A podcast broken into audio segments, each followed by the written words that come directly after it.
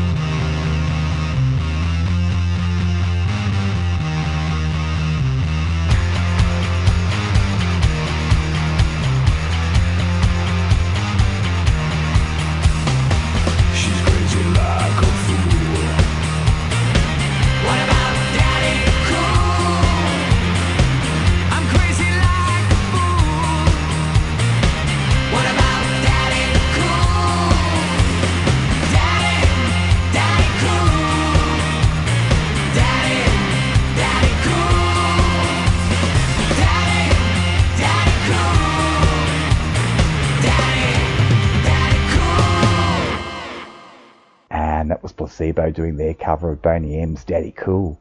You're on In Your Face on 3CR with James. On today's show, our guests are artist Fabio Perozzi and Suzy Malhotra from Living Positive Victoria. 3CR. Well, Fabio Perozzi is a Melbourne-based illustrator, originally from Italy, and Fabio begins our interview by talking about the COVID pandemic in his hometown of Milan. Actually it's crazy because uh, they had the moment where everything was uh, really uh, scary and we really i can just using uh, well saying over the top because like uh, they couldn't do anything. It was even worse than us. Even going out you need to have like a, a status declaration. They you have like military every street stopping you asking you where why you were out after the, the the first wave, and as you know, in, Italy we have opposite seasons. So when the summer arrived there, they cases dropped down drastically, and everything changed again. And now they're living as they are completely free. They government uh, it's followed the a different path that we have here. They prefer to open again everything because the economy is like really collapsing there, So now that everything is open again, and I'm thinking, oh, is there any virus around uh, or not? Because it's not like France that were having like 10,000 uh, cases a day. They are still like having a thousand a day, and they think is not much.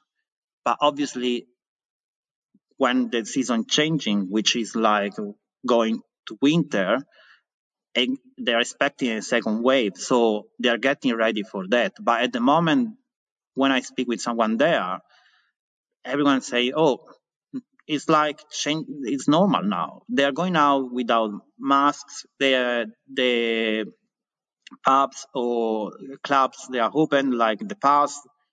It's obviously they have uh, uh, social distancing uh, rules like here, but it's not so strict. So when I, I try to explain how our lockdown here and what we're getting through, they they tell me, oh, that's what's before, but now it's normal. And for like even the schools, they just reopen and they're going to school like normal, which is like crazy because uh, I think after you have uh, huge numbers eh, just few months ago, you should be careful. But Italy is a little bit. I, I don't think only Italy. I think that the problem that uh, money is always first, and that was the government thinking that if people don't have money, the economy is going to be a real disaster. Like uh, also, it's funny because uh, I have a few friends that are traveling around Europe, uh, and I'm in contact with them asking, like, they were in Italy for a month, then they went to UK, and now they are in Berlin. And I'm asking every time they go in another city, visiting and spending time there, how is the life there?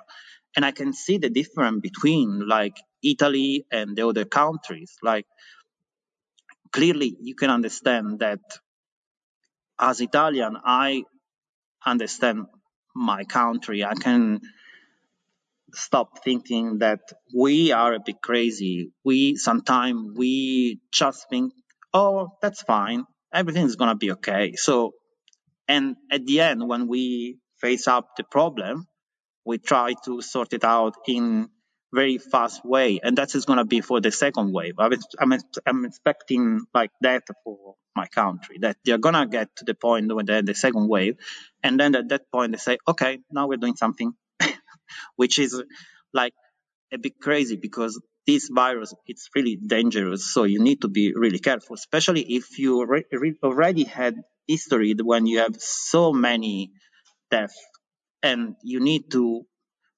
look or not, not only to old people at the moment, elderly, but also the young people, because this become really huge for everyone. Fabio, tell us about the experience that led you to come to Australia. Tell us about your immigration journey.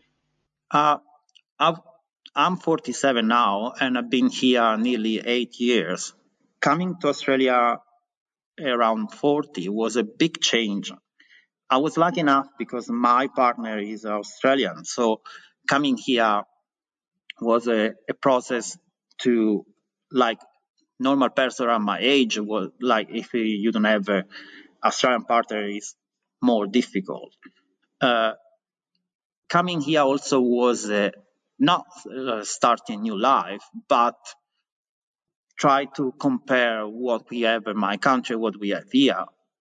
Uh, especially in Milan, because Milan is a, a, city that you can really compare like London and Berlin. Everything it's constantly moving, and you have so much going on. When Melbourne is, and also Milan is really fast. Everything is really related to working, working, working, producing, and having something new every day because that's it should be. Melbourne is really for me a bit old fashioned and relaxed. So coming here for me was oh my, I had to, to slow down my style of life. And it was surprising because to adapt my routine to what we have here, uh, it was a bit difficult at the beginning. Uh, I'm at the moment I'm loving to be here because uh, usually I try to go to visit my parents, my friends in Italy once a year, and every time I'm there, I can see that it's like the life is moving, but not in the way the people really want. Like it's moving in keep having the same problem that they have in the past. When here in Melbourne, it's like life is moving slowly and improving. And that's what I, I really like about to be here. Like, uh, also I'm getting close to 50. So it's diff- different when you are younger and you think, oh, I'm 20, I'm 30, I need to do some experience to, for my life. At this point of my life, I've done so much because I travel all around the world, and to be in Australia for me, it's uh, really nice. But obviously, again, that's because I was lucky enough to uh, in the the process to come here and to start my new life here was not so difficult like another person could have, like not having the same thing I have in uh, to start that. I think that if uh, with my partner, uh, when we decided to move to Australia, we're thinking it's gonna be forever or it's gonna be just for a short term, because we were thinking about that. And at the beginning, we were thinking oh, maybe we want to go back to, uh, to live in, in, Europe because what we miss in Australia, the only thing you really miss here, it's the history because obviously when you live in Italy or another part of Europe, when you look around, you really have so much about history and everything about the past of your country. When Australia, it's not exactly the same. And also how easy is traveling around. Like Australia, when you want to go to one part of the country to another part, is really long trip and really expensive. When in Europe, it's really not so much like and easy to do. Like when we were in, in Italy, we were trying to travel at least once a month, going to visit friends in another city around Europe. Here, it's not so easy. Like you need to plan and probably you're going to travel like two times a year if you're lucky. That's the only thing. But the rest, I really love Melbourne. Like for me, it's a really nice city. Fabio, you create art under the name Little Monkey. What inspired that name? Uh, that's my uh, nickname that my partner uh, gave to me. First, because I'm not really tall. I'm 170, 170 so uh, and second one because uh, I'm always being really fast in everything I do, and exactly like a little monkey, full of energy. Uh, that's why he told me, "Oh, why you not using that nickname for like your artworks?" So that's why. 3CR. You're listening to an interview with Fabio Perozzi on 3CR. It's in your face. Tell us about your artwork, especially your use of colours. My experience with color is like more uh, related to my background as a graphic designer than illustrator. In the past, I was not drawing a lot. I was more uh, using a style that I can define as a patchwork using uh, image and uh, vectors together. And the effect with the color was to create a um, kind of high uh, catching effect. Then lately, I was trying to, with this uh, COVID situation, I was trying to find a way to express more, more my creativity because uh, everything changed and couldn't express anymore with the program as a Photoshop Illustrator like before. Then I, I decided to buy an, an iPad and using my creativity with that. And there I discovered that the color come out more easily than before. And that's why I was thinking, okay, maybe for who is looking my design, my drawing, it's not enough just uh, what I try to do. Like, so I don't know if you understand. It's not easy. As you can see, my first language is not English, it's Italian, so it's uh, quite difficult to explain. But everything for me, it's more related, it's visual effect than really um, just uh, an image.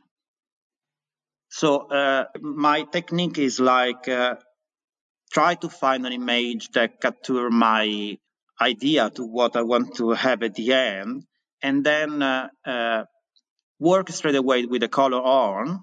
Then I start to draw on top of that because I prefer to see the image changing uh, with color than drawing before than that.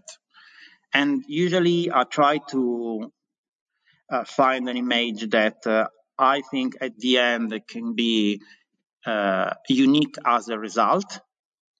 Uh, and again, probably this is related also with uh, the thing that when I was young, I was a, a, a manga collector and comics collector. So I always had the idea to move in that direction when it's like uh, everything it's really more imaginative than uh, just drawing. That probably that's because also uh, I'm a self-taught, so I've done everything using just uh, step by step my uh, creativity than uh, having a real someone teaching me how to draw or how to use the colors.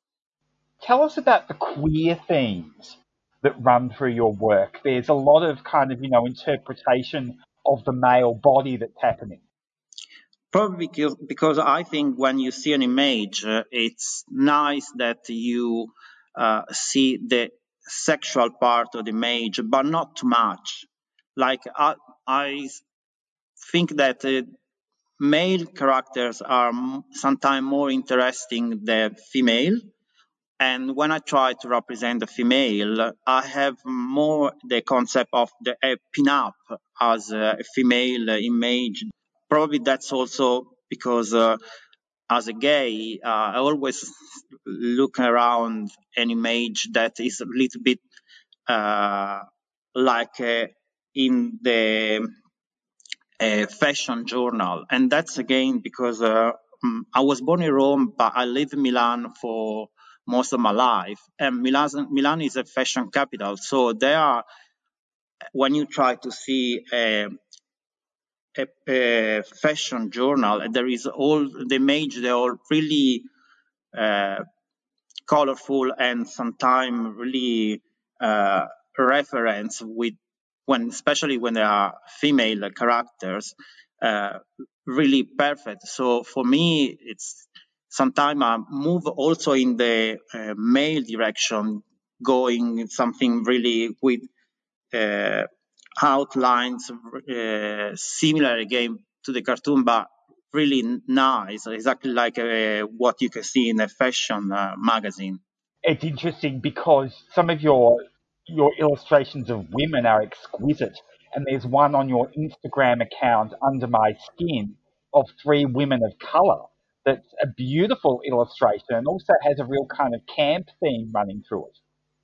Yeah, because lately I was thinking I want to try to represent everything, not just a specific character. I keep looking on Instagram and I can see that someone, uh, some illustrator become specific just with one element and going over and over, exploring in this in different direction, but with just one. For me, it's important represent a bit everything to show that uh, I can draw not just one element, but different kind of elements. So I was thinking that it's important also represent uh, uh, black women in the way that how beautiful they are in just wearing sometime a foulard in their head.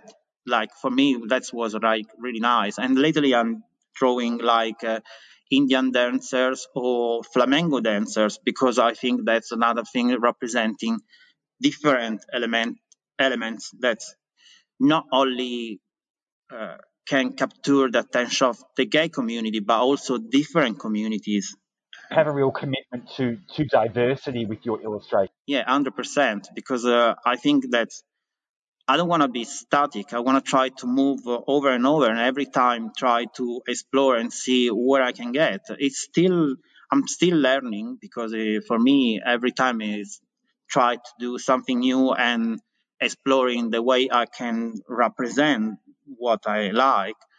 And lately, that's uh, it's a process that really make me happy. I'm I'm surprised that sometimes I can even make in a single day a, a couple of that. Uh, sometimes they're really articulate and really colorful. Uh, probably because uh, the process now become more fluid, the way how I try to draw than before. But it's still uh, something that um, I think it's important when you are in a, in a time like we are now in the pandemic to find a way where you can, even when you are in your home and you can go out, you can do something to make you happy. I think that everyone at the moment is doing pretty the same, like trying to find a way to uh, still having kind of routine and at the same time trying to not lose their mind because obviously it's not like before where you you you were free to do whatever you want. Everything changed. For me it's like drawing is exactly like that. I'm lucky because i'm still going to work every day but when i come back at home there is not much to do and drawing for me is the way to make me feeling free.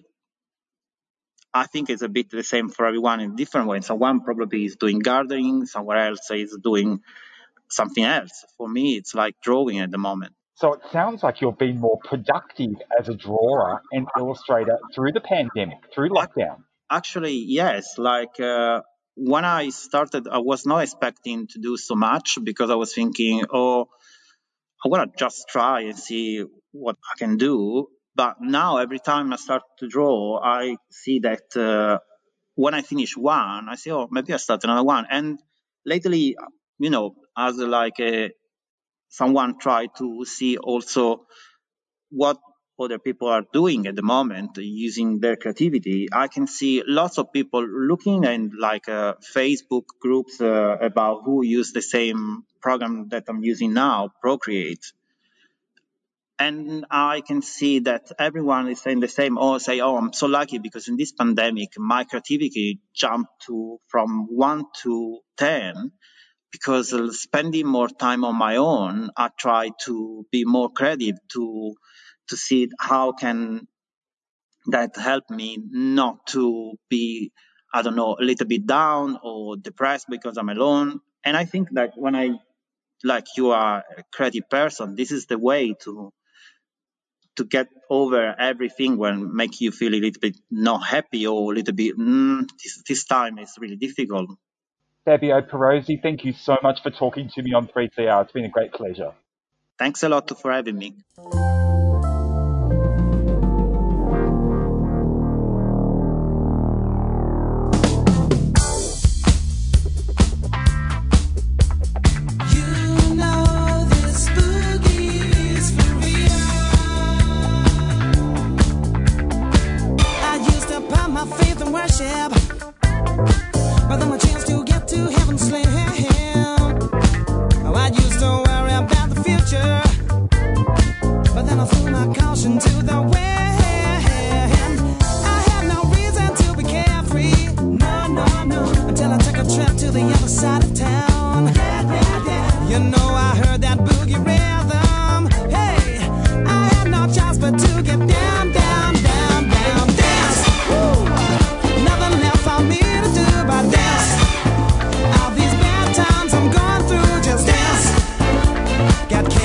I've got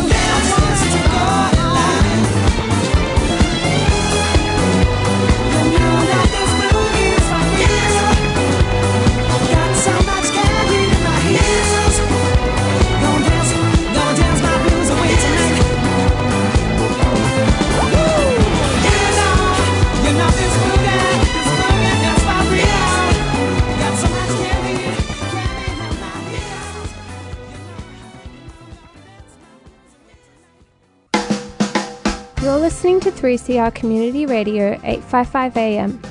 Visit the 3CR website at 3cr.org.au forward slash podcast to hear the most recent recording from each show or 3cr.org.au forward slash streaming to listen live.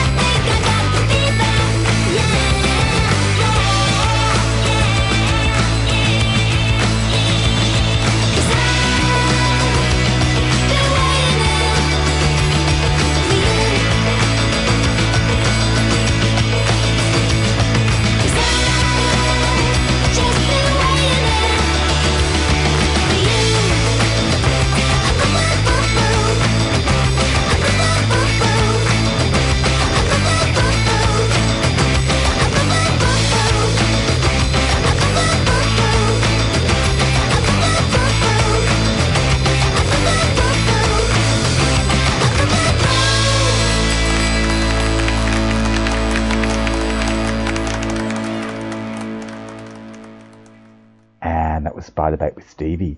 We also heard from Jamiroquai with Canned Heat. You're on In Your Face on 3CR with James, while Suzy Malhotra is the Director of Programs and People at Living Positive Victoria, and I spoke with her this week. I've been with the organisation Living Positive Victoria for the best part of 15 years. Um, I'd like to say that's half my life, but that's a bit of a lie. Um, no, so I've been with the organisation for a long time and seen it actually move and evolve from a very small organisation to an organisation of about 18 staff where we work very much specifically with people living with HIV. So it's about supporting, educating, um, assisting them navigate healthcare services, um, and running a whole load of uh, groups and workshops that bring people who are socially isolated, undergoing financial distress, or just need some, you know, someone to help kind of build their resilience. Um, and their sort of inner capacity to live a healthy and well-meaning life. So tell us about the programs that you specifically work on. Okay, well, we run quite a few programs. Um, all of them are programs with um, the notion of building somebody's capacity in mind. So we have a group called Phoenix, which is about people who are newly diagnosed. And that's usually a weekend workshop pre COVID days um, of about sort of, as you can imagine, somebody being newly diagnosed, even today, can be quite a challenging um, situation for people to be in. So what we do is we get a group of people together, whether they're clinicians, other peers who've gone through similar experiences, um, and just a whole range of information about what to do, how to look after yourself, what treatments mean, where you can go for um, psychological help if you need it, or just where you can find a friend. We also run um, a group called PLDI, which is Positive Leadership Development Institute. Um, and that really is about, it's a weekend workshop again about building your resilience and understanding um, how to challenge um, a lot of the HIV stigma that people still face, um, and also to find a sense of self and building self esteem. Um, many of our groups actually cater to a whole diverse group of uh, community members. Um, it's it can be men who have sex with men, but we also run a whole load of groups for heterosexual families, for children, uh, for families with children, um, individuals, and especially women as well. Um, so many of these groups can be modified to suit them. We run retreats for people for families, um, and we run a whole load of groups that we think really sort of bring people in when they're sitting on their own. You know, without any family or support. So we have Planet Positive, which is a quarterly, monthly social catch up. Um, we also run something called the Christmas Hampers, which is something that we're so passionate about every year. And that's, uh, you know, acknowledging that people are on their own, usually at Christmas. You know, they may have been ostracized from family or they don't have a really strong support network. And what we do is, um, we just deliver hampers at home to them. So it makes them feel that somebody is thinking of them and caring for them on that day. So what's your favourite program and why? Oh, I knew you were going to ask me that. Um, you know, it's always the new kid on the block, basically. Um, I think we get so passionate about the new programs that we're, we're so privileged to be able to still develop because we get such support and good funding. Um, we, we started a new program called Peer Navigation. And that's a peer run program which, um, actually addresses uh, the notion again of what it's like to be newly diagnosed. So we have a great relationship with a lot of the uh, GPs in Melbourne, and when somebody comes through their doors and is diagnosed as being positive, the first people they call is us after they've sorted out their treatments, and they basically have a peer to kind of help them navigate the whole, you know, the whole kind of um, head game of um, you know medication support mental health.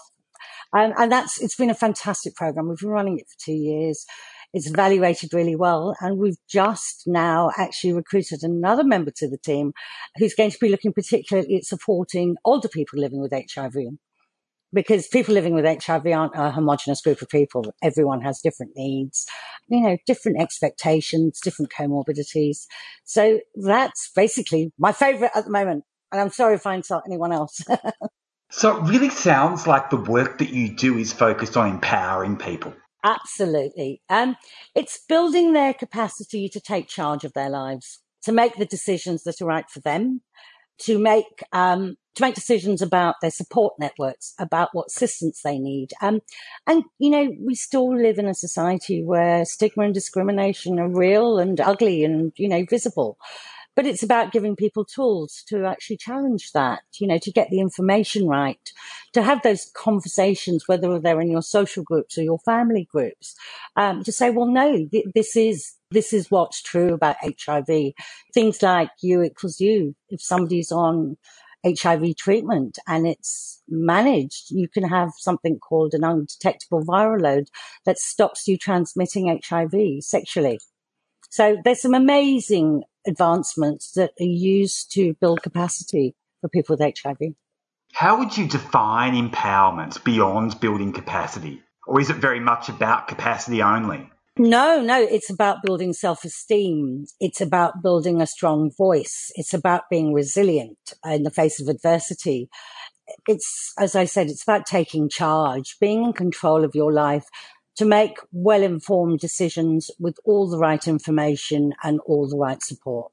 And of course, that very much evolved out of uh, HIV/AIDS being uh, a pandemic in the 80s and early 90s, where you know people were very disempowered by stigma and also the medical system, and the community was very much about finding its voice and and being in charge of its own direction to kind of you know forge a path forward beyond that, beyond those constraints.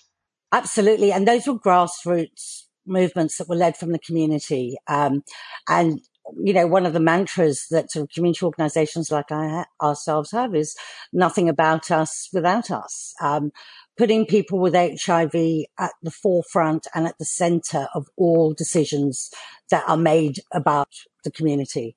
Um, not somebody doing a top down approach where, you know, saying, well, this is what you're going to do. This is the medication we're going to allow you to have. This is about me, an I centered approach.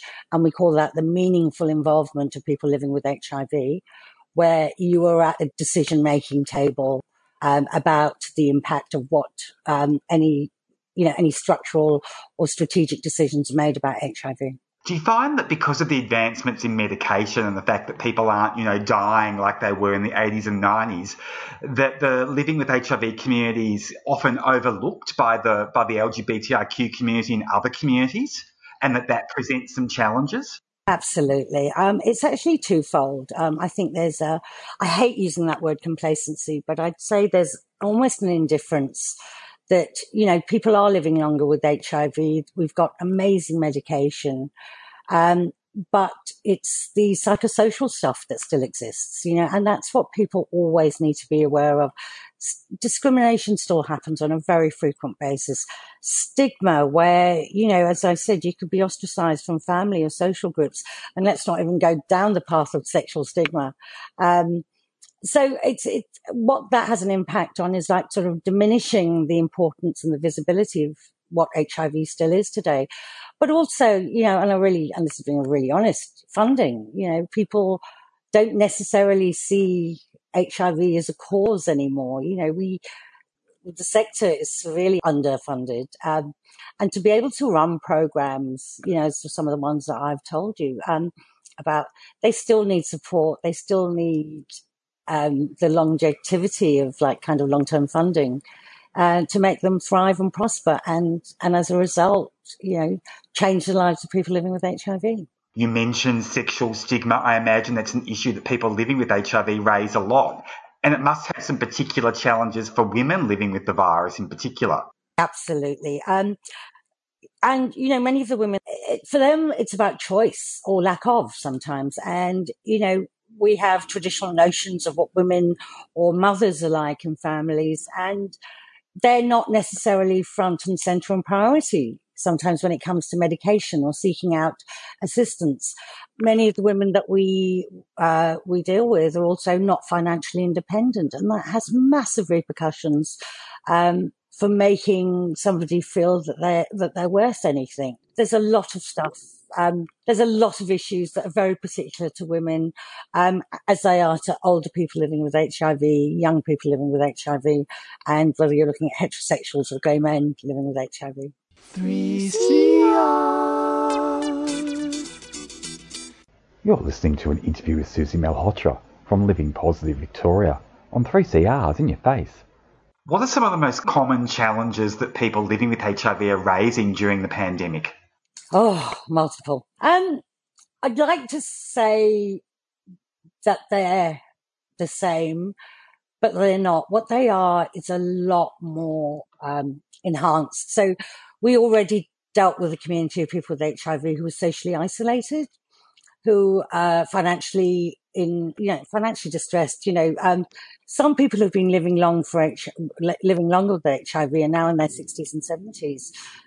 Um, are still living in social housing, um, still not able to work, um, and yeah, it becomes really hard to kind of feel part of society when you don't have that privilege of their opportunity. What the pandemic has done is actually really exacerbated how lonely people are um, how people are really struggling um, financially. Um, and you know, and we, we talk about the issues of domestic violence. You know that that kind of perpetrates some members of our community as well. So all our programs are really trying to be readapted and repurposed to kind of bring people more into the organization. It might not be about face to face or being able to hold somebody's hand, but it's still being able to pick up a phone and call somebody. I know we're all over Zoomed and, you know, seeing our faces on our laptops, but that still is a connection and that can still be done in a confidential and supportive way. So I would I would definitely say that sort of money, financial distress, um, and social isolation are compounded at a time like this. And I imagine, as you touched on before, that those issues are magnified for people who've been living with HIV long term. Can you tell us a bit more about the issues that they're raising during COVID? So, um, for many of them, um, so we're looking at our older community people with HIV, and this is like a community of over 50, uh, 50. Now, for these who, for these community members who've been living with HIV for that long, there've been so many complications along their, their life history. Um, when medications came out, you know, there, there were some really awful meds around, you know, the ones that ended up giving people comorbidities. And we'd hear things about lipoatrophy and um, lipodystrophy, all, you know, all those things that seem from another bygone era. As people age with HIV, the complications become more complex. Um, so, you know, you could be living with heart disease or um, diabetes as well as managing your HIV. Um, many of our, you know, our older people living with HIV, they've lost so many friends along the way. You know, for those who were lucky to make it through the new regime of drugs, um, there were many who didn't, and that's a loss of community for many of uh, people we we work with. Um, and for them, you know, family may not be around. Many of them are socially isolated. Physically, they're they're not able to get around, and they may not be part of the tech savvy generation. You know, the the things that worked well for us with um, certain members of our uh, communities were, you know, sitting around having a cup of tea or just having a drink together and seeing somebody's face and having a warm embrace. Um, and those are really pointedly, um, you know, sort of lacking at the moment because we just can't do it. So the epidemic's really compounding and and um and, and highlighting and, and and expanding some fairly deeply entrenched grief and loss issues that people must have. Absolutely. And, you know, I hate to use that word, but, you know, it, it does remind people, you know, in a, almost like a trigger of, you know, a, a life that's gone before that was very similar.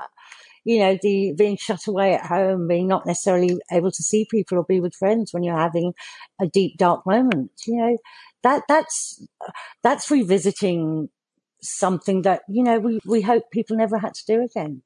And I imagine as well, if people do have physical symptoms from that regime of treatments that did, you know, have terrible impacts on their bodies, that also compounds the stigma and also then the mental health effects of that stigma. they're all all intertwined. There's no that they're kind this cross sectionality that happens. You know, no one aspect of somebody's health and well-being can ever be separated from the other issues that they're going through. Um, but you know, as as an organisation, we really try and to work sort of with people holistically and find a way that you know that that's very often led by you know the person we're sort of dealing with about what works for them and to explore what's possible um, and how we can be more inclusive or how they can feel more engaged. Um, and these past six months, you know, we're all working from home, but we've done some amazing things, um, you know, to to still maintain relationships with people when they can't see us, you know, physically. It's been great. Um, we have a couple of events that we run each year, like the Candlelight Memorial and World AIDS Day, that have always been really big gatherings of people in public spaces. Um, but we ran the Candlelight Memorial online this year, and I think it was seen by over 500 people on the night. We had beautiful, heartwarming speeches. We had choruses singing. We had some great keynote speakers. And we're looking to do that again for World AIDS Day later this year. Fantastic. So tell us, Suzy, a bit about yourself and how you ended up in this amazing role at Living Positive Victoria. Oh, this is going to be the bit that sounds really doesn't sound as polished. Um, well, hopefully, as you can tell, um, I'm originally from the UK. My parents are Indian, and um, they migrated to the UK. Gosh, over 50 years ago, um, and I was born there. Um, I was so fortunate because my parents packed me off to a, a boarding school in India where I learnt the language. I learnt to speak Hindi, very sound of music, and lots of nuns there. um, and then um, I um, I did, there wasn't a career pathway into HIV. Um, when I left school, I, I did a master's in business administration because every good Indian parent wanted their child to be, you know, a doctor or a lawyer or a businesswoman. Um, but I, um, I, I saw this opportunity to volunteer at an HIV organization that needed somebody with uh, Hindi speaking skills to work with uh, people from the Indian subcontinent. Um, and that was just as a volunteer. Um, before I knew it, I got a job as an admin- administrator there, became the volunteer coordinator, and then made the big move to migrate to Australia about 20 years ago. And, and as luck would have it, the first time I opened a newspaper, um, I realised there was a job going at what was then the Victorian AIDS Council, and the building was literally two doors away from where I was living at the time. And I thought, aha, that's that's a sign. So um, moved from the AIDS Council to people living with HIV/AIDS Victoria, as it was called then. Um, did some volunteer work with them, did some contract work with them, and 15 years later, I've now done seven different roles in that organisation. Um, Wow. So it's all very serendipitous. Yeah, I, I have to say, and this is a sneaky one. My friends always ask me, um, as a heterosexual woman, how come you ended working in HIV when the epidemic was very much about men who have sex with men and gay men in the UK at the time? Um, and I came from a very strict family. My mother didn't like me having men as friends. uh, so I discovered that having gay men in my life was something that sort of never worried my mum. And she was always reassured by the fact that my gay friends would bring me home safely at the end of the night and have always had the best intentions. Wow. Okay. So you've got a real connection with the gay community. Yeah. That's wonderful. Yeah, and you know, I've lost so many friends over the years. You know, London at the time was a really terrible place to be in the 80s with HIV. So, you know, I, it's it's what you were saying about that community-driven moment. You know, those who are affected, and those who are moved, and those who are horrified by what they see. Um, I think build a collectivity that sort of spurs us to advocate for all the humanity of um, the cause. And of course, being a young person in the 80s in the UK with so many friends dying, that must have had an incredible impact on you emotionally, but also on your worldview as well. Yeah, I think so. Very much so. Um, it was like nothing I'd ever experienced. You know, I'm I'm so privileged. I come from a, a, a very strong family network where I had every opportunity to gain an education. You know, to have a roof over my head, um, and to travel. Um, but this made no sense at all. You know, to see strong, you know, amazing, creative, intelligent, academic, um, beautiful people just inexplicably um, lose their lives. You know, was something that, yeah, and they had every reason to live because their lives were so amazing. Um, and, you know, I think it- it was a real insight into what's important in our lives and what we should fight for.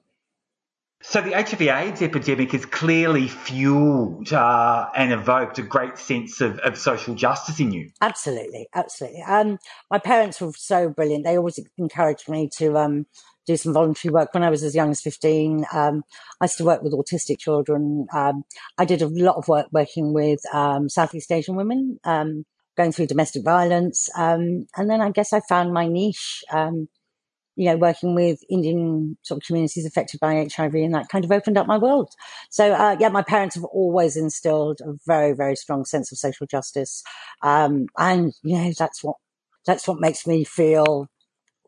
I I guess privileged to be part of that. You know, I'm in a position where I can bring people on board and we can fight for things that matter. Suzy Malhotra, thank you so much for talking to me today on 3CR. It's been an absolute pleasure. Thank you so much, James. 3CR.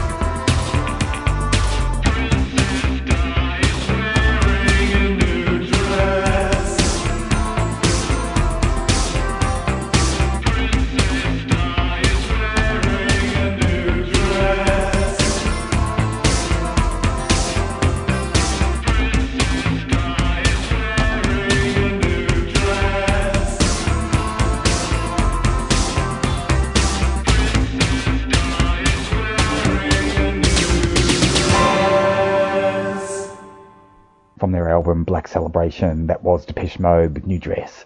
Taking us out is Massive Attack with Teardrop, and we'll catch you next week on In Your Face.